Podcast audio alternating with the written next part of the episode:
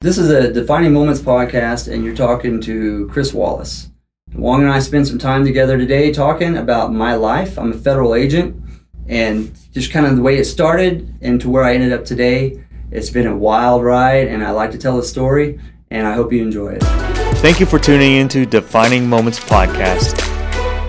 Welcome back to the Undefeated Show, Defining Moments Podcast. We're located in the Triple B OKC in Kyle Golding's beautiful podcast studio. This episode is brought to you by our amazing sponsors, M&D Drilling out of Waller, Texas. I'd like to in- introduce my good friend Chris Wallace. Thank you for your service to our great country. Hey, Welcome to the having me. podcast. Thanks for having me. Thanks Yeah, why don't you tell me. our guests a little bit about you? Well, my name's Christopher Wallace. I am from Oklahoma. I've, I'm born and- raised for a lot of my life in Bartlesville, Oklahoma.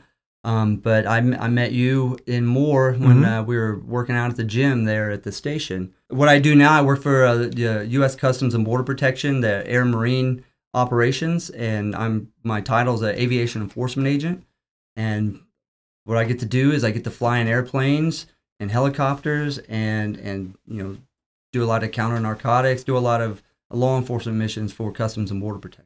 That's awesome. And Yeah. we're going to take a dive into that because we're going to start from the beginning to where you are now. However, congratulations, you just got married recently. I did. Yeah. I did. My my wife Carrie Wallace. Uh, we we got married on July fourth, which is awesome Yep. because we we planned the whole thing. Where my wife planned the whole thing because I was out of town a lot, being in Houston.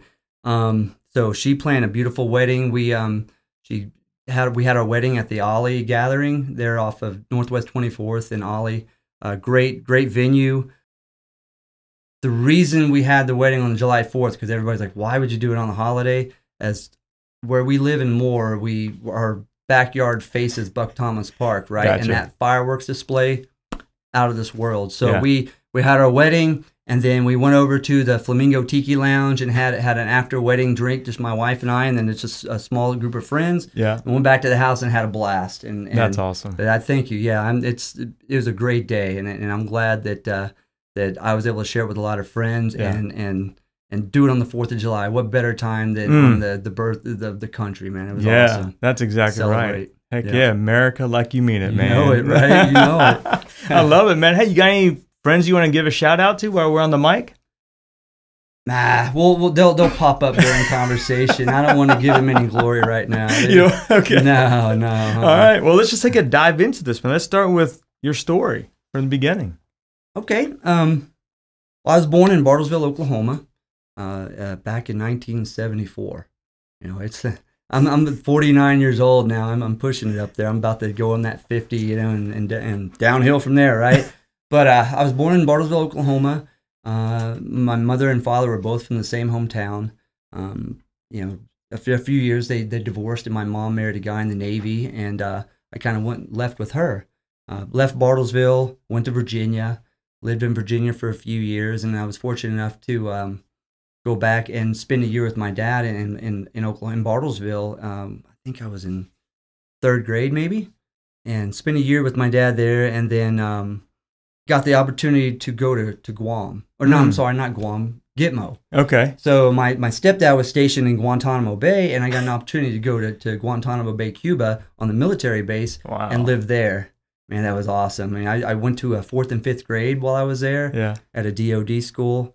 Got to see all sorts of cool stuff. I mean, tanks rolling down in the back in your like the alleyway behind your house. Yeah. Um, there's for a young guy like that to be able to explore and run around, and that was like when Top Gun came out. And it was, I mean, it was it was a perfect time to be a young man and just be adventurous, you know, and hanging out with the the older the the marine the young marines that were out Mhm. there. I get there's a story where they were building a bunker, so they were digging the sand and filling the sandbags up, right? And they're stacking them up and building this bunker.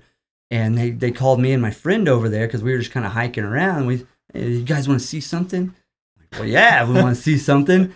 And um, they have on on the they, they're called banana rats, like Mhm. big marsupial. I don't know what the heck they are, but the reason they call them banana rats is funny because when they use when they poop, Yeah. it's shaped like a banana.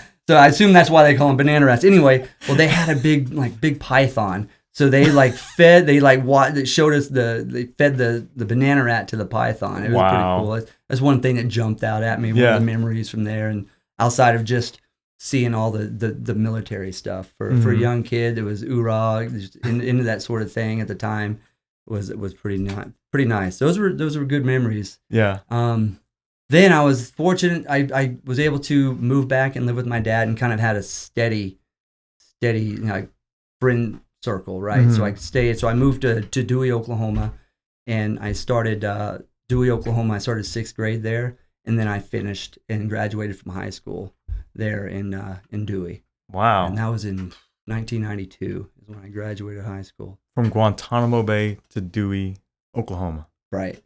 It's, it's great. So imagine, you know, making new friends. That some of the stories I was able to talk about, you know, Mhm. and some whether they believe me or not. I mean, I was I was telling the true stories, but yeah, it was it made it easy to make friends at first, being the new Yeah. guy, right? Sure. But, but yeah, it was. Uh, I've had some experiences just as a young kid. You know, I mean, being able to fly by myself, you know, back and forth from Virginia to uh, to to Oklahoma as a young as a, as a kid. That was I've been flying since I was little. Yeah. You know, so maybe that's why I enjoy it now so Yeah. much, right? Yeah, that's Uh, awesome, man. So, real quick, man, thank you for your service to our great country. We Oh. have some swag for you. We red is our favorite color, Mm-hmm. Yeah. and we do Red Fridays. So remember everyone deployed, right. and so this is for you. Oh man, thank you so much. Oh, that's a pretty cool sticker. Figure it out. Red Fridays, yeah. yeah, Awesome. Yeah, and we also that's that's awesome, man. Thank you, Lamb. I yeah, appreciate it, brother. yeah, for sure. I, I do have some some swag for you. So I'm telling you, I was telling some of the guys about this at, at work down in Houston. Yeah, And um, I like, yeah, this I met him at the gym, and and he's he invited me to go on a podcast. I've never done this, and but I want to give him something to thank him. yeah. And so they started giving me some ideas to throw into the box. So I've got a box and a couple hats for you. If Sweet. like to see 'em. yeah, let's do Yeah. it. That's awesome, man. Right. So got a couple of um, Air Marine Oh, ball caps. heck you know, yeah, maybe man. for you and and Yeah, whoever, whoever else you want to my wife. Give it up to. There you go. Yeah, perfect. And then open up that, and I'll kind of explain what's Yeah, in there a little Do bit. it. This is great. Oh man. All right. Wow. Okay. I told you, there's all the guys were throwing things in there. Dang, this is awesome, man. Yeah, All right, let's hear about this coin. Okay, so this coin is when I was a I, I worked here in Oklahoma City at the National Air Training Center. Okay. So we have a, um, a, a CBP Air and Marine agency or office here where we train a lot of our pilots yeah. in helicopters and fixed wing. So what I was doing there, it was I was a program manager for our survival and tactics that are aviation recurrent. So we would teach. I had a program where I had guys come and teach survival tactics and and regular like law enforcement tactics Mhm. anyhow so this coin is our um, is the national air training center coin Wow. and then on the one side of it is the oklahoma city memorial yep. to to uh, honor the the oklahoma city bombing Mhm. so that that's for you that's a special coin that's awesome, and, man. and i hope you um i hope you hold on to that that's For sure. that's pretty legit I got chills, man, because I mean it's so detailed, right? It to is, the it time, to the date, and everything. hmm Wow. And then that right there is a pvc patch of our unit that i work out of now in houston Yeah. We're based out of Conroe, so Okay. they, are called, called Longhorn. So and, and kind of obvious. I, I hate the fact that you, we have to hold it that direction. So Yeah, turn upside. Yeah, a Longhorn. Yeah, exactly. And then the guys threw in some patches. So we That's have a, awesome, man. a- a arm sleeve patches. So Heck yeah. Wow. U.S. Customs and Border Protection patches. yeah, Love it. Yeah. This is awesome, man. Keychain too? mm, enjoy.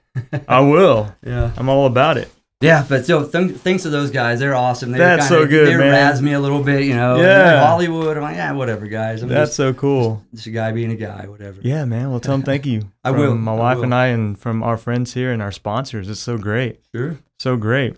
So, so let's pick it up from Dewey, Oklahoma. Okay. Yeah. So, man, Dewey, Oklahoma was a great place to grow up. What? Seriously? It really was. Okay. It's a small town. Yeah. It's it's great. Everybody like so my graduating class of in 92 I had 75 people I think. Nice. 74 75. So everyone knew everyone. So when Yep. it's just you really couldn't get away with anything because everybody's parents knew everybody's parents also. But it was a it was a great place to grow up. I mean, my parents we lived outside of town, so we had a acreage, so I was able to run around out in the woods all the time Yeah. and and uh and it's just you kind of grew up that way. You grew up with those values, you know, those country Mhm. values, Yep. you know, and, and everybody waved each other when you drive past them on the road. It just it was just good country, clean country living, and, and Yeah. it was awesome. Yeah. It was great. It had a pond in our back, so I could go fish every day if I wanted to. It- It's just good times. And Dewey was an awesome place. However, it was a small town, right? Yeah. And I had a taste of something else, be it as a kid traveling so much, right? So after graduating high school, I I jumped on a plane because my stepmom or my stepdad and my mom were living in Guam Okay. and he was stationed out there and he was deployed. So my mom was by herself raising my two younger brothers. They're 10 years younger than I am. So she's like, "Hey, you want to come out here and, you know, vacation on an island?" And, and I was like, "Yeah, sure." So I jumped on a plane and and flew out to Guam. You know, we flew to LA from LA to Hawaii and Hawaii all the way out to Guam. It was a Wow. long, long flight. And I spent a, month or two there. It was really awesome, you know. And my mom's like, "Well, if you want to go home, you need to get a job." to pay for your plane ticket back. I'm like, all right. So I ended up getting a job. I worked at a marina out there on the naval base, and then on the weekends I'd work out in uh, called Tamuning Bay. I was like a like a beach boy. I'd rent out umbrellas and, and chairs to to all the tourists, and and and just that's how I made my money. And I lived, lived out there for a year, just kind of hanging out on the island, you know, just doing my thing. It was a great time. And I was I was like I was telling you earlier, in Guam, the drinking age was 18. So it was perfect for an 18 year old man. It was just living your life and, and having fun until you get back to the States, you know, Yeah. kind of the speed brakes and back to just normal living, you know. but that, you know, I went out there to Guam and I spent a year there and then moved back to, to the States and kind of aimlessly wandered through life until, Mhm. until uh, 1995. And that's when I joined the military. Yeah. How was that? Joining the military. Mhm. What made you decide to join the military and serve? So a defining moment, right? There we you talk about this. Um, my stepfather, uh, he used to be a recruiter in the Navy, and he was still in the in the Navy when um, when I joined. He was in Corpus Christi, and I kind of meandered my way down there and found a place to work, and I was working. But he was like, "You you got to do something in your life," you know. I'm like, "Yeah, I know, yeah, whatever. I'm I'm 20 years old. I'm doing stuff." Um, he kept sending a naval recruiter to my job, right? he kept sending this guy to my job, and then finally I broke down like, fine, we'll talk. But he has to talk to us at our house, so my stepdad can kind of make sure he's not BSing me or whatever.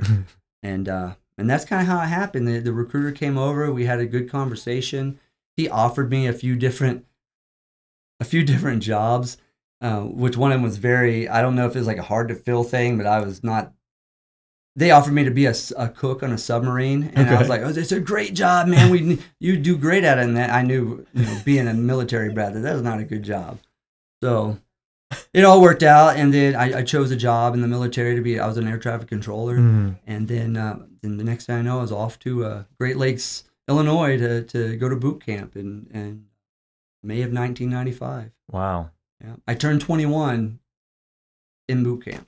13 days in the boot camp to be exact. So Man. yeah, Yeah. it was a great 21st birthday. How long did you serve? 10 years. 10 years. Well, just like three days shy of 10 years. wow. Yeah. Okay. What has the military taught you? It's taught me patience. It, it's taught me um, to really appreciate family Mm. and um, and appreciate your friends and uh, appreciate your country because you you travel and you see when you're in other countries how different it is Yeah. you know and how much we have here in comparison to other people in other countries you know Mhm. Some- some of them are you know they're they're first world countries but they're just not on the same level as the, as, as america Mhm. I mean, America is how it is. Yeah. But the, the Navy taught me a lot. They, they they taught me a trade, of course, to be an air traffic controller. I, I was able to apply that for ten years, you know, in, in multiple duty locations. And Mhm. my first duty location, I didn't even want to go there because who who doesn't want to go to Pearl Harbor, Hawaii? Yeah. Me. I said I don't want to live on an island again. I've lived on an island. I don't like it. I've been there. So my first duty station was in Pearl Harbor, Hawaii Mm. and I spent I spent three and a half years there until I had the opportunity to go on an aircraft carrier, and then I moved to the East Coast, and I spent the rest of my time in uh, Virginia. Wow. Yeah. Man. Yeah, so that the last seven years I was in Virginia, uh, a full you know I did two full deployments, war war deployments as a Mhm. matter of fact, and we when uh, we were at, at war with Kosovo, Mhm. and we were helping, we were supporting, we were going against Milosevic, so we were supporting all of that. So I was there, and and then um, right after September 11th, we deployed. We're we're gone. We we deployed on September 19th, 2001, and for 159 days we didn't. We stayed in the on the boat. We were out in the ocean Wow. and we finally we we stopped and, and pulled into port and to take a break hmm right um so you have to understand when you're you're out to sea that long about every 45 days you'll stop right stop all flight operations and they call it a steel beach picnic and every 45 days if you know the next 45 days you're still not going to be going to shore you get a ration of two beers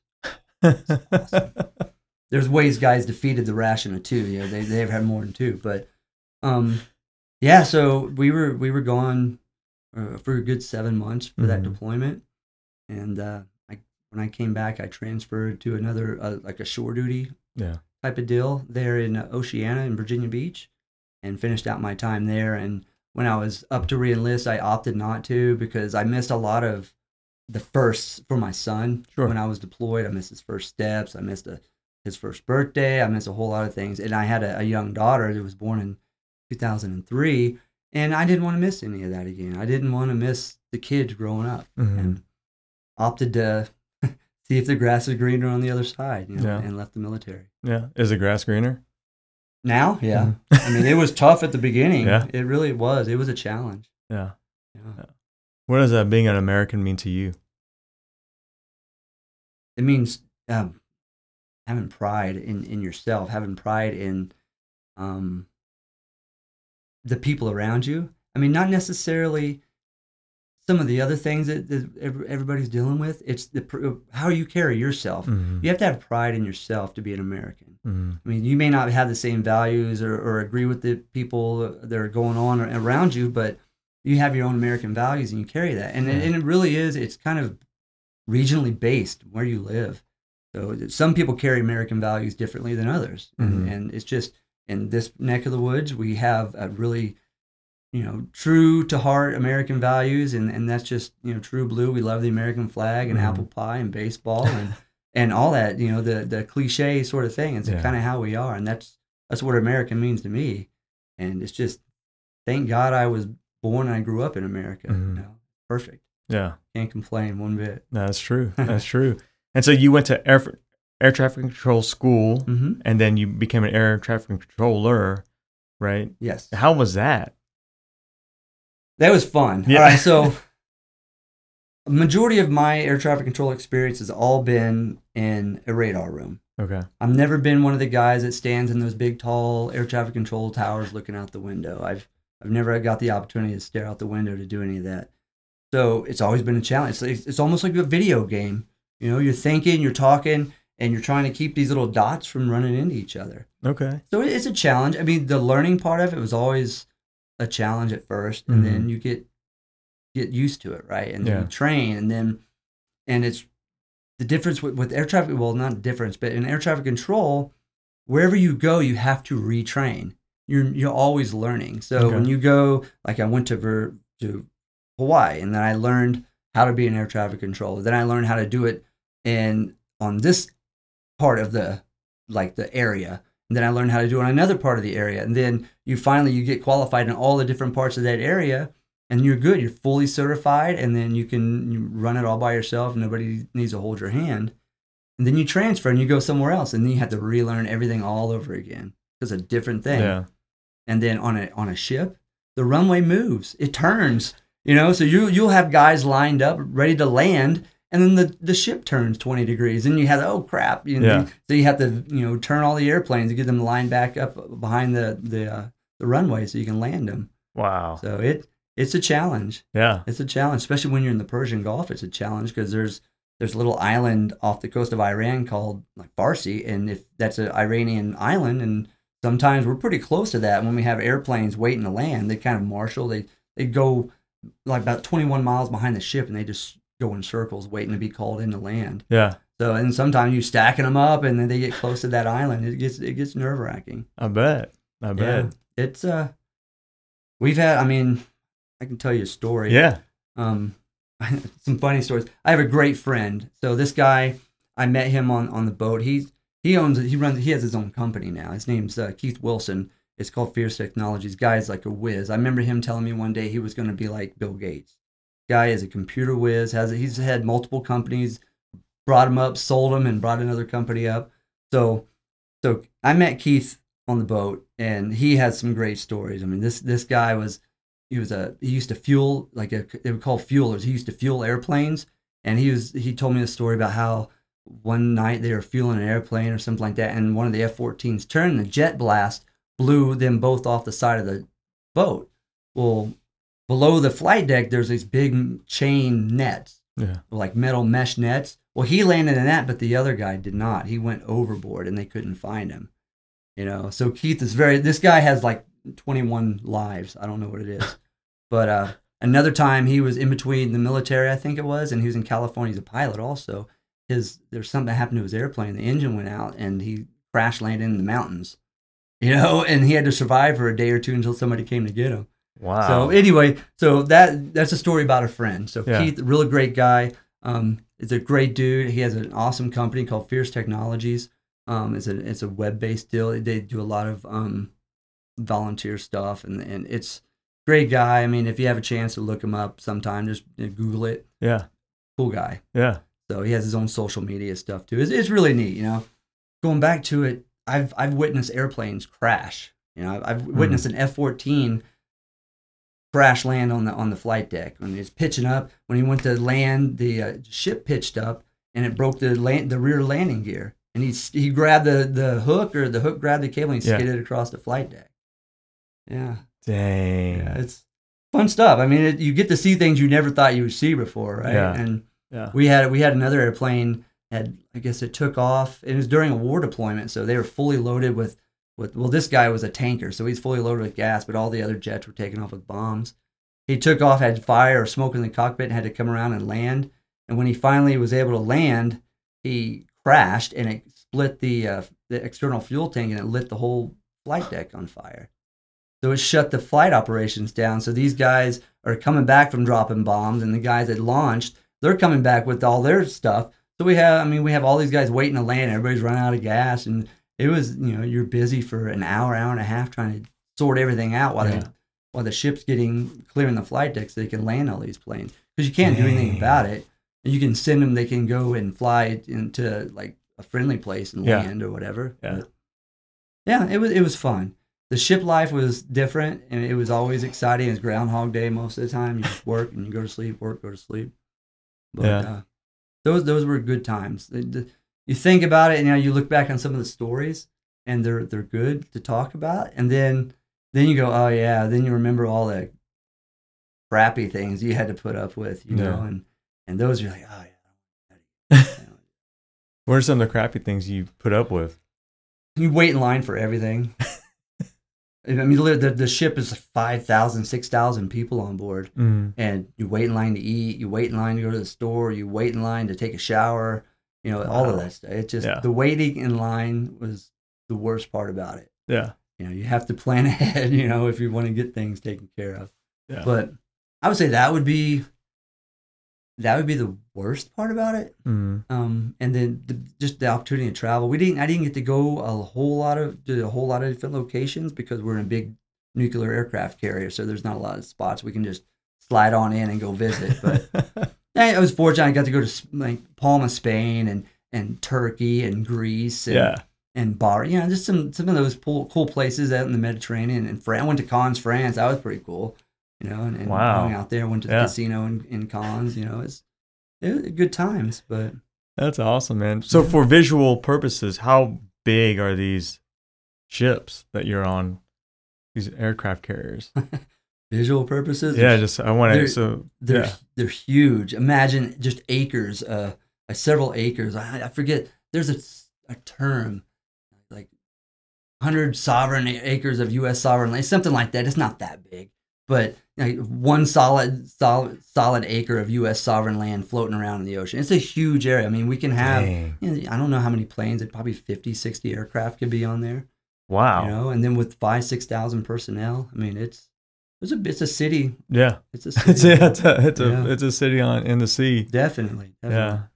Yeah. Uh, it's yeah. I, those are good times. And then Yeah. then fortunately after that, I, I transferred to to to Oceana to the Virginia Beach, and then kind of rode out my time there, just Mhm. working. And then Keith, the guy I was telling you about on the ship, he Yeah. came and worked for me there in uh, in at uh, the FACSFAC, and we were such good friends. And he was building his company, you know, and and we worked things out to where he would work for me during the midnight shift, so he could work on his business during the day, and he would he would kind of control the airplanes at night. You know? Yeah. So we were good good friends, man. Yeah. So how did you get to where you are now? So I wanted to be an air traffic controller. So Okay. I, I got out of the military and, and I moved back to uh, to Bartlesville. It's kind of safety safety net there. My parents are there and, and my my wife and two young kids. We kind of moved there and just to have a safety net. And I Mhm. had all my eggs in that one basket, which probably isn't a good idea, you know, when you have a family to have all your eggs in one basket. And I had applied with the FAA, and by the time they looked at my my resume and my application and went through it all, they told me I was too old to be a new hire because apparently you have to be hired by your, before your 32nd birthday Okay. because you're you, they want you to work for 20 years and then your mandatory retirement I think be, to be on position I think it's 52 I don't I don't know. I kind of after I wasn't hired I really didn't care anymore. Hmm but uh so they, they told me hey you're you're you're sorry we can't hire you. You're, you're beyond the the age that we can hire. Okay. If I would have retired from the military I would have been I could have could have got a job with them but I didn't. I just 10 years. And so I looked at my my wife at the time. I was like well now what are we going to do? You know and uh fortunately fortunately she was working at a um at a dillard's there and she met the guy who was working security and the guy said hey you know I'm, i work at the police department have him come and apply there at the police department so she told me about it and i, I reached out to him and talked to him and i, I went in and, and talked to the guys and and i ended up applying to work at the bartlesville police department and that is the that is where I made that career change, that whole trade. You know, Uh-huh. went from air traffic controller to law enforcement, and I've been doing that ever since. And that was when I, two thousand and no, no, in nineteen ninety seven is when I was hired with the police department. Yeah. yeah, somewhere around there, I think. Yeah, ninety seven. It's just it's, the years kind of mold together now, you know. Yeah. But so so from there, you're you're not just a police officer. You're in the air. You're scoping different things out now. Well, at, right? at that point in time, no. I'm just a beat cop. I'm just a police officer. Okay. I'm I'm working in Bartlesville, Oklahoma. Um, I I worked there for a couple years, and um, then I I have a neighbor. So this is another defining moment in in my life, right? And Yeah. we talk about this, and this is what your podcast is about. It's the people in your life that will can make you or break you. There's people that are positive, and there's people that are negative, try to bring you down. Well, this my neighbor across the street from me. His name was Walt. Old Walt Harlow. God bless his soul. He's passed away, but his daughter and his son-in-law worked for ICE, Immigrations, Customs, and Enforcement. And he was telling me, he's like, "Man, you need to apply for a federal job. You spent ten years in the military, and you're gonna waste that whole ten years. You could go get a federal job and buy that ten years back, and, and get that towards your retirement." And he said, "You got to do it." Well, you know, Walt, this is kind of a, I'm still learning this job, you know. He's like, nah, man, go, you know, you be, you can be a, a cop for the government. Just try it. So one day, because all cops need multiple jobs because they have to pay the bills, because being a police officer doesn't pay Yeah. well in most towns. I think uh, Moore, those guys get paid a handsome, Yeah, yeah. handsomely. Those guys are awesome. But, uh, so I was, I was working one of my part-time jobs and I was, I was a security for, for a company and I was just surfing the internet and I looked up, you know, Customs and Border Protection, and they said they had options: Border Patrol agent or Customs officer. So I didn't, I didn't know what what they were. So I called up and and and I asked them. It's like, so what's the difference between a Border Patrol agent and a Customs officer?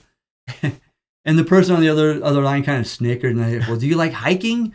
Or do you like standing like at airports or, or something like that? I'm like, well, I would rather hike than stand in an airport. Because well, you want to be a border patrol agent because the the the field operations guys they work at airports and they stamp passports and and things like that. I'm like that's not fun.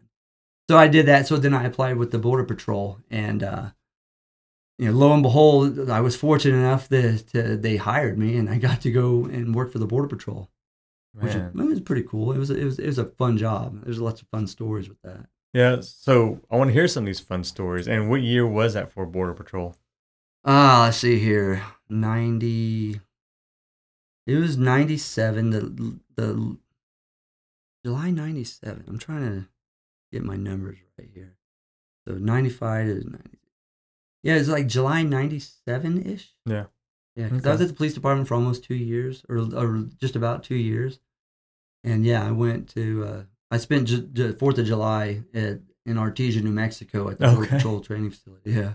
Okay. I, I'm familiar with Artesia. New Are you? Mexico. Yeah, I am. Yeah. It's uh, it's uh, yeah, it's a, it speaks for itself, doesn't it, it? Yeah, it sure does. Yeah. It sure does. Yeah. So some of these fun stories, and before we get into the fun stories, is you, know, you see or I see when I take a glance at like local news or national news, it's like, oh, it's not that bad at the border. Mhm. What are some of the fun stories you have? Oh, on the board. Oh man, there. So where I worked at, I worked in San Diego. So, Mhm. So I'm fortunate. There's a lot of guys that their first places they work are out in the middle of nowhere, where they have to drive from town, you know, an hour just to get to where they're they're supposed to be on the border.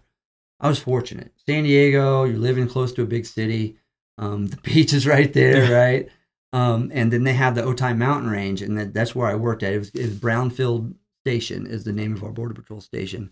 So we had the Otay Mountain Range. So I worked out in the mountains. I hiked all the time. Um, it's for me for that job at the time was like playing hide and seek. Mm. It really was. It was an adult game of hide and seek.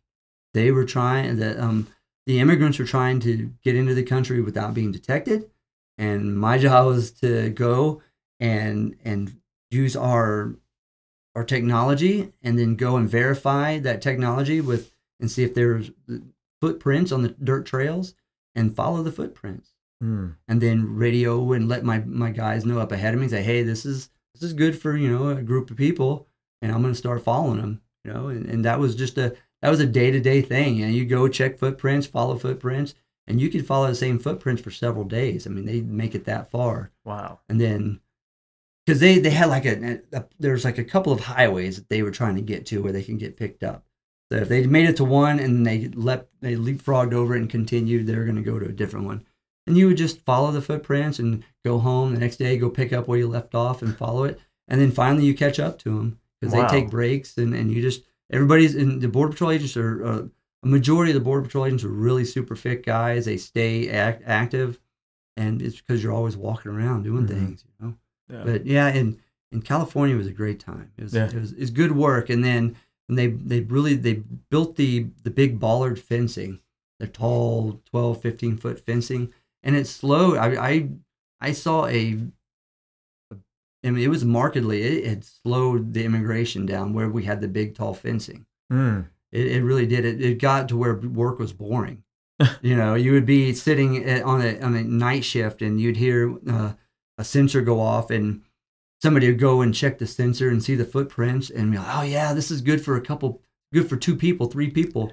So you'd have like four or five different guys trying to catch these these three people, and they end up you know can't find them because everybody's trying too hard to find them. They end up hiding or something, you know. so it, it got it got boring at times, but um, it worked. I know the fencing worked out in in, in California. Yeah. yeah. Yeah. What about some of your other friends that are down maybe further east? Further east. Yeah. Um, I know I know they're not enjoying life right now. Yeah. Yeah, they, it's just they're it's some of the all the things that we were trained to do. It was kind of we're not able to do those sort of things. I mean, they're they're busy inside um, processing im- the immigrants as they they come in and process these these uh, you know asylum claims and, and all sorts of things like that. So it it's kind of they're dejected in a way. You know, Mm. when I talk to them, like they they try to convince me to come down there and, and help them out. I'm like, there's no way, dude. I'm I don't want to do that. That's I don't want to be in the in the processing punching on a computer. I've Yeah. got I'm I'm having fun what I'm doing. But yeah, you know, it's they're they're kind of bummed, but they're muddling through it. I mean, you just kind of do that. Things change all the time. So next thing you know, we'll be busy again. and, Yeah. and be able to do our jobs the way we want to, the, the way that we should be able, able to do it. At least that's what they're saying, you know? Yeah, so it sounds like it, it goes from stopping to now it's like they're coming over and you're just processing them. Yeah, it- Almost. yeah, it's you know, there's there's others. I mean, they're still trying to come across without being um, detected. Mm. So they still have that the Right. aspect of it where they get to go and chase sign and, and, and try to catch him. Um, so then the guys are having fun and, and but it's just a little bit different. They're inundated with work right now. Yeah, It's yeah, just too much. yeah. More paperwork instead of the uh, More paperwork. I mean, just just everything. It's just they're busy. Yeah. It's, and right now with the summer, it's so dang hot, Mm-hmm. and then they're out there just busy. Yeah. What's the morale like? One to 10, 10 being the best, zero being the worst. Man, that's that's tough. I haven't spoke to anybody recently. Last time I spoke to him, I, it was I know, a year, a year ago or so, maybe just not even a year. It wasn't good. I would say three, four ish. Not they weren't too happy. Yeah. Yeah, Wow. yeah. Man. I feel bad for him. I mean, I'm, I, I, I know it's selfish of me to say, but I'm glad it's not me. Yeah. I feel I feel really bad for him. Um, and a lot of those guys are my brothers, you know, but it's just they're just you know, it's just part of life, man. Yeah. Sometimes you got to do things you don't like doing. Just Sure. you got to just get the job done, no matter what. Yeah. Yeah. Yeah. So let's talk about to where you are now with your job. Ah. So my job now is an aviation enforcement agent. So I, it's a funny story. When I live, when I was living in Corpus Christi before I joined the military, they have um, they have these big airplanes, P3s, and they were U.S. Customs P3s. I'm like, man, I want to know. I wonder what that is. Didn't really think too much about it after that, but then uh, full come full circle. You know, being in the border patrol, and then I remember that. You know, I, and I saw. I was like, man, I want to do that. So the whole time I was right right after the border patrol academy right when i was getting into becoming a border patrol agent i was already applying to be an air marine agent tried and tried for years you know and i had a buddy a classmate of mine he and i worked together on our resumes and he was a, a army guy he had some black hawk crew chief experience and he ended up getting hired uh, on one of the announcements we applied together with and i didn't so he's like hey i got you because i helped him with all of his his resumes and stuff because I got you. You know, we'll, we'll, I'll take care of you. So it took three or four years, but he was in Miami and he was able to get me over to Miami, get me hired with through a I don't know how they did it. They sent out an announcement and I applied for it and they brought me right over. So, so I left. Uh, I left San Diego and moved my my budding family all the way to, to Miami, Florida. That's a long drive, man. It was, Wow. It was a long, long drive. took two days to drive through Texas. I think it was it took forever from El Paso all the way to uh, to Louisiana. It took forever. Yeah. But yeah, it was um that was interesting. Then I so I moved to to Miami, and uh, I, I, I know you've probably seen the old Miami Vice shows, Yeah. right? Or you've seen Cocaine Cowboys and all Yeah. that good stuff. That there's some old timers there when I first got there that were there in the in the 80s that Wow. were working there, and they had great stories. I I can't really tell any of those, Yeah. you know, because they're probably all copyrighted because they have their Yeah. own stuff. But um, they had great stories. And these guys, man, they would get in the helicopter in Bermuda shorts and a Bermuda shirt. They would go fly and chase down, you know, these guys that are dumping loads of, of drugs out of airplanes. They were just great stories. And Yeah. how I was just a wild west back then, you know. Yeah. So I was excited getting to Miami. We're gonna have some fun, you know. and the whole job there is is a lot of a majority of it is just all counter narcotics, trying to stop the drugs from making it to mainland U.S. Mm. Because there, I mean, there's not a whole there's some immigration issues, like say with the Cubans. Yeah. But um, the majority of our job was we would try to stem the flow from uh, the Cuban migrants coming up, and, and sometimes it'd be Dominican migrants. But we'd stem that flow, but a lot of it was just um, resp- trying to do counter narcotics. Yeah. And so we'd fly. We we had Black Hawk helicopters in Miami. Um, we had some small light um, enforcement helicopters. We'd do surveillances, support other agencies for like, buy bust or or Mhm. things like that. Um, and then we had these big air airplanes called Dash Eights that we used for our maritime surveillance. So we had a radar on this airplane that would see that would search the ocean for for small targets for vessels.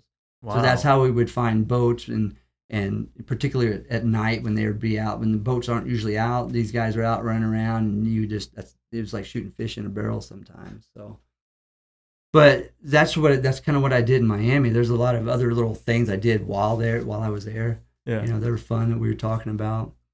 But uh it was a good time. I made a lot of great friends there. you know. Yeah. Yeah. Did a lot of cool things there too. So What's a couple? Can you talk about a couple of your maybe missions or things that you went on without naming people or things? Yeah. Okay, so I've got I've got a good one. Um, I don't know if you remember. When was it? It was. You remember when the, there were two Pennsylvania state troopers that were coming out of one of their troops, and a guy shot at him and, and tried to kill him. Yeah. uh, Eric Yes. Frein, right? This, Yes. this kid. I do remember So- that. Yeah, hearing about it. my my buddy and I, the guy that brought me over to Miami, Edgar and I, we were um were like HRST masters, so we we would teach rappelling and fast roping. So we were in Richmond, Virginia, teaching a um, U.S. Marshal. Was it Marshals? No, it was, A- it was it was ATF, one of their SRT um, schools. So we were teaching the guys um, Hursting or fast roping and rappelling. Well, that happened, and we were tasked to go to um, Pennsylvania to support that. So we were going to meet the we were going to meet BORTAC there, the, the the Border Patrol's tactical team. Uh-huh. So we flew our helicopter up to Pennsylvania, and we were at this forward operating position. The Bor- BORTAC guys came in, and we spent days like flying in the in the mountains there looking for this guy. And we, you know, we had guys come in. We get relieved by another crew, and we'd go back home to Miami. But that was one of our missions, you know. And the guy ended up Wow. getting caught, you know, and and that that worked out really well Yeah. that was fun. I probably shouldn't tell this, but so one day, so the Black Hawk has a really good downwash. It's got a lot of like 150 mile an hour winds coming off the blades when it's un- underneath the helicopter. Yeah. So we're flying. We have a team in the he- helicopter, and we're kind of flying low and slow over the treetops, kind of opening up the trees so we can see down. well, apparently, one of the trees had the the branches had broken and, and hit a transformer and lit, and the transformer caught fire and put power out for this whole section. Oh no. And it was our fault, but the, thankfully the, the Pennsylvania State Troopers they they kind of covered for us. Yeah. And, and, you know, but yeah, that was a pretty funny story. Like, yeah, maybe we should get, climb Yeah. up a little bit. You know, we're a little low, but yeah. Um, some other missions, like I was telling, um, one of the jobs we had there in the Black Hawk, especially out over the open ocean, is called called uh, air disabling fire. So we would mount at the time Barrett 50 cal rifles in the in the gunner's window. Okay Wow. and we would deploy these onto vessels that were failing to stop. So they were loaded down with drugs, and they wouldn't pull over. They wouldn't stop for us. They wouldn't stop for um, one of our other units. So we would have this 50 cal rifle that, that would d- disable the boat engines. Essentially, is what we do. Is that helicopter get low next to the next to the boat, you know, and and the the rifle operator to try to shoot the engine and and disable it Yeah. you know, that was one of the jobs that I got to do, man. It was, it was some, there were a lot of opportunities, man. It was, it was a great time. and for just a guy wanting to have a good time, I mean, you couldn't ask for more, right? You're, Yeah. you're fast roping and, and rappelling out of a helicopter. You're shooting guns out of the helicopter. They have another, it's called uh, air cover rifle or air crew rifleman where they, we have, um, at the time we were using scars, 308 scars. And it's just like you would, cover it's like when warrant services that we'd be in the air and the guys would cover the, the team Uh-huh. for any any like threats or whatever so there's all sorts of fun things to do back then it was i'm kind of older now so I don't, I don't do it as much i'm kind of got the easy life it's but back then it was a great time Yeah. i remember i remember one time i was uh working like in the desk and the guys are in the helicopters like hey we're, we're gonna get some currency doing some rappelling and um, the guy calls me and says, "Hey, get out here! You know, you get some currency." So I come running out there, you know, putting all my gear on as I'm running out to the aircraft, and we take off. And we had rigged the uh, we rigged the helicopter where we were going to rappel from the floor for some reason. I don't know. I wasn't paying attention. I don't know why he did it,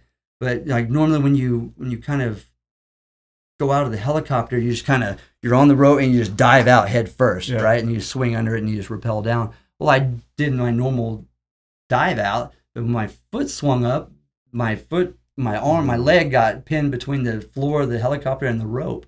So I'm dangling by the weight of my body with the rope coming across my calf, holding me upside down under the helicopter. And the guy was like, ah, freaking out. I'm like, hey, I'm fine. I'm attached. I'm good. Just Yeah. get me in the damn helicopter. So it, it was pretty funny. We had, we had to land, and he had to run to the bathroom. He scared the crap out of him apparently. And then uh, the the only thing I regret was I didn't get a chance to redeem myself because we, the weather came in and Yeah. we had to shut down flight ops. So I I, I looked like a fool, Yeah. you know, hanging upside down under the helicopter. I didn't get to redeem myself. That was a pretty funny story. oh man. But yeah, it was it was good. And then then our mission with the with the the airplane was has always been great. Yeah. big airplane, you walk around in it, has Yeah. a bathroom. A lot of the well, a lot of the airplanes we have are real small, you know, and Mhm. cramped. With the Dash Eight, just like a P three, you can maneuver, walk around, and, and enjoy life. And it has all this equipment that we use to look for look for these uh, these boats or Yeah. these people, you know. Good times. Yeah. it's good times. Is it is it kind of like the movie Bad Boys 2 in Miami when you got helicopters flying low and they're shooting at these uh, drug boats, blowing out the engine to disable them? Are those scenes similar? Mhm, Yeah, Okay. I mean, in, in a way, I mean, In a way. I mean, yeah, not as glorified, right? Right. but it's funny you say that because I know there was a Fast and Furious. I don't know which one it was, but they were filming it there in Miami, and Uh-huh. they actually I wasn't there at the time, but they had like a bunch of the Fast and Furious cars there at our at the Air Branch, and they had Oh, a that's bunch of pretty pictures cool. with them and stuff. yeah, yeah. yeah, yeah. That was those good times, man. And then, um, I had the opportunity to take a job here in Oklahoma City. Yeah. After that, and then I I moved here Okay.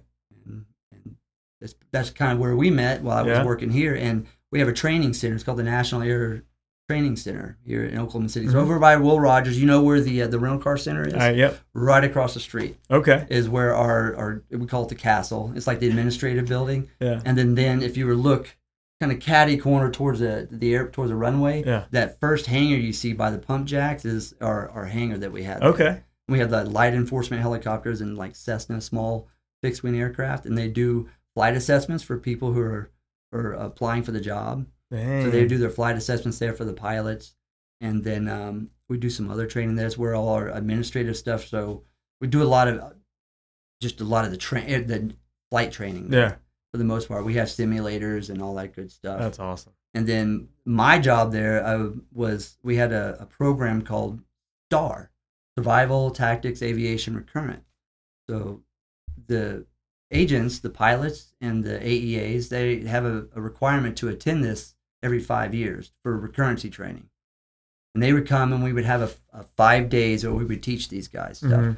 So on the first day, we would teach them medical, so just basic trauma medicine. You know how to apply a tourniquet, how to put a chest seal on, how to treat a wound. You know, and so we would do that, and then we would run through simulations. We'd have scenarios, and they'd come in and, and apply what we taught them in the morning. You know, some tactic stuff. We Yeah. teach them. We would up, you know, update them on. on we bring lawyers in from our- from government lawyers from Artesia. Mhm. They'd update them on the laws. We bring guys in from the air marshals from Dallas, and they would teach the flying arm portion. So there's things that we have to to know what to do because we had we when we fly, we fly armed. Mhm. So there's tactics that we have to know how to do Yeah. if we're the only one on the airplane and there's no air marshals. Yeah. So they help us with that. That's pretty Um, cool. Yeah. Uh, what else do we do there? It's been a while since it was my. I used to manage that program, Okay. and uh, before I, that was what I was doing before I went to Houston. So I managed that program, and we had a, a lot of great support with Uh-huh. the local police departments because we would use those guys as our role players. We pay them; they come in and spend time with with us on on a on a Thursday and on a Friday, and, and they would they would be like the op, the opposition force hmm and uh, with our against our agents. And what was great about it was that they were they would be able to put their two cents in right and help the guys. And Mm. hey, this is how we see it, and this is some of the techniques we use, and and, and all Yeah. that good stuff. That's so cool. guys teaching guys, you're always learning, you know, Yeah. and and and it helps out because the feds, a lot of the guys that we have, I mean, it's just we're, we're a professional law enforcement organization, but we're also pilots and and and that sort. So sometimes their piloting job is more they're more in tune with that than the, Mhm. the cop part of it because they're not they're not necessarily going to always be the guys that are out on the ground putting hands on people. So, Yeah. so we have to update them on that good Yeah. stuff. But it's a great place, man. I really enjoyed the the management there. I got to meet a lot of cool people and work with a lot of people. I met um, Representative Bice there. Mm. She came and I we were able to give her a tour and had a meeting with her. Um, Mr. Lankford came through one time. wow. Um, we supported um, when the, the Indian Territory was going back. You know how recently most of Oklahoma is now Indian territory, Yeah. right? Yeah. Well, um, at the time, the attorney general was um, Mr. Barr. hmm So he came to go do something with it, and we were there as a as a support with one of our aircraft in case there was a medical emergency. We were there to we were there with his with the FB it was FBI SWAT, and one of the guys we we knew he was a, he was a, a former Navy SEAL and he Mhm. was working with them. But anyway, we were there for medical support in case something happened, and he came by and, and told us thank you or whatever. So I got to meet That's some, cool. some people, you know. Yeah. Yeah. The one person I do remember meeting that meant the most to me, way back in the military when I was on the boat, I got to meet Jessica Simpson. That was pretty cool. right, when you're on a boat for free, and, you know, and Jessica Simpson, it was during Christmas, and hey, I was single. That's awesome, man. Yeah, that, that yeah. So it was Yeah. a good time, man. Yeah. But, Sounds like a good time. yeah. So, so Oklahoma City was great, and Yeah. and those guys are great. The mission they do here is is awesome because we have all these professional pilots. And let me tell you, if you're interested in if you're a pilot and you want to work for this agency, I highly suggest you apply because not only you get to be a pilot, you get to be a cop. Man. You get to do, you get to have a gun, you get to do a lot of other things, right? Yeah. and not just be a pilot. And you get to travel and and the mission. If you're down for that service for country, I mean that's one Mm. way to do it. Yeah. If you're if you're thinking about leaving the military, you're almost down and you're a pilot. I mean, I would apply. Yeah. I mean, I'm not a pilot personally because I like to work hard, and those guys just wiggle sticks or whatever. But but you know, it's just I we're always recruiting. We always need good guys that want to fly because it's hard to compete with airlines Yeah. that I would, you know, 100% recommend working for the Office of Air Marines. These, it's an off, it's an awesome place to work. yeah.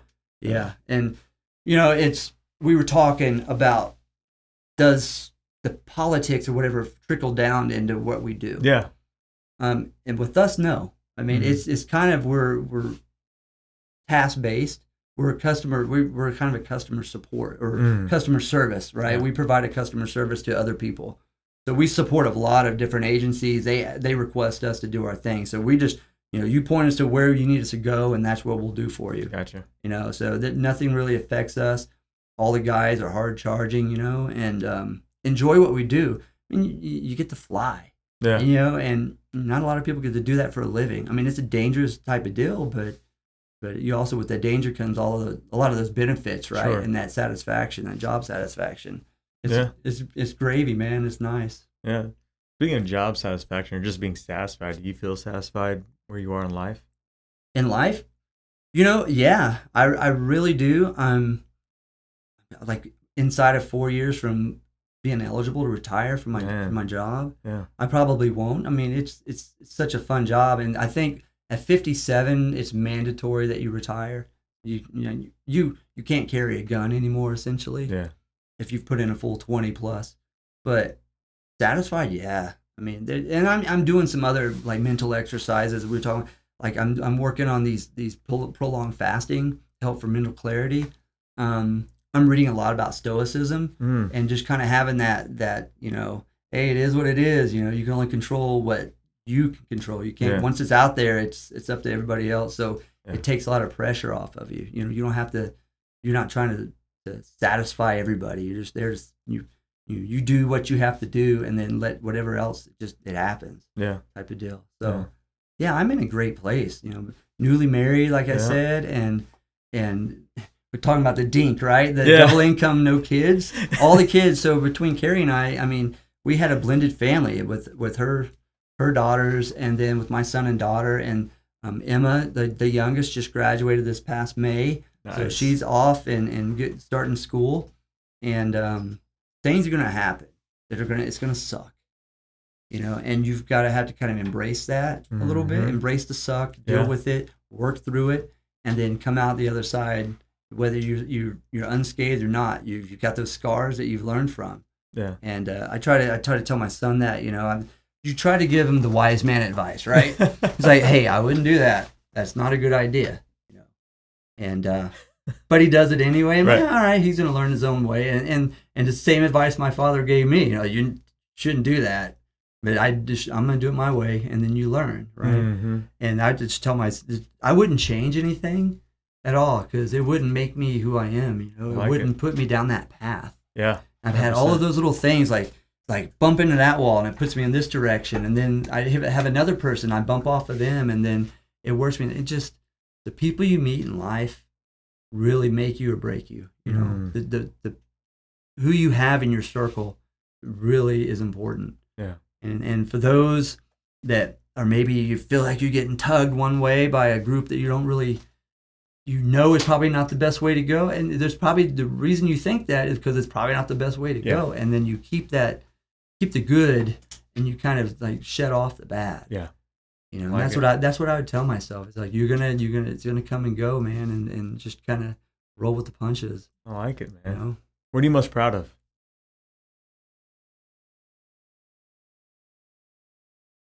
I'm proud of just being a good father, you know, and I'm proud of what I've done. And it's just, I'm proud of the friends that I have. Yeah. And, and I'm happy that, happy where I'm at. Yeah, I love it, man. I'm proud that we're we're friends and we're connected. You know, Yeah, no kidding. it's great, man. Now we've tried to connect multiple Yeah. times, you know, it's just, Yeah. it was just bad, bad juju at the time. Yeah. We couldn't make it work. Yeah. But yeah, it's, I really appreciate it. This is awesome. Yeah, our sponsor actually lives down in the Houston Conroe area, so maybe we'll have to make a connection. somehow. Yeah, no kidding. Make some good brisket. Good people. Yeah, you know, I. I think I saw that that tweet this morning, right? The- Yeah. Up early with the brisket, a little late, Yeah. but it's still on. Yeah. Yeah. yeah. That I, I like brisket. I'll never turn around a good oh turn away a good brisket. Yeah. Last question. Mhm. How do you want to be remembered? I want to be remembered as a as a, a loving person. You know, a good man that cares, that is genuine. That I don't want to I don't want to leave this earth with somebody saying, "Man, that guy's a jerk." Mm-hmm. Yeah, I, I, I don't. When I, I mean, I want to be able to touch people like in a way to say, "Hey, I leave an impression on them that's a good impression." Yeah. So I, I, I just want to be remembered as just a, a, a great guy, somebody that can tell a great story, somebody that's fun to drink a beer with, Mhm. or uh, share a story with, or, Yeah. or something like that, and and just having having friends. And I was telling you earlier, like my wife is the life of the party, and like I said, if it wasn't for her, I wouldn't have a whole lot of friends because his her big friend circle Yeah. is my big friend circle now. So and and I hope that these people that I meet are are say, hey, yeah, he's a nice guy. He'll take care of her. He takes care of every the kids and all that. And that's just you know just to being a good-hearted man. You know, I Yeah. want to I want to be able to replicate my father. You know, Mm-hmm. and be kind of like him too. He's the same way. That's awesome, man. Well, you're on the right track to do that. I appreciate your time and thank you for your service to our great country and thank you for your friendship, Hey, man. it's my pleasure. Well, thank you yeah, so much. absolutely. My Appreciate pleasure. it. Yeah. For more Defining Moments podcast content, visit our webpage, www.undefeated.show. Follow us at Def Moments Pod on Twitter and at Defining Moments Podcast on Instagram.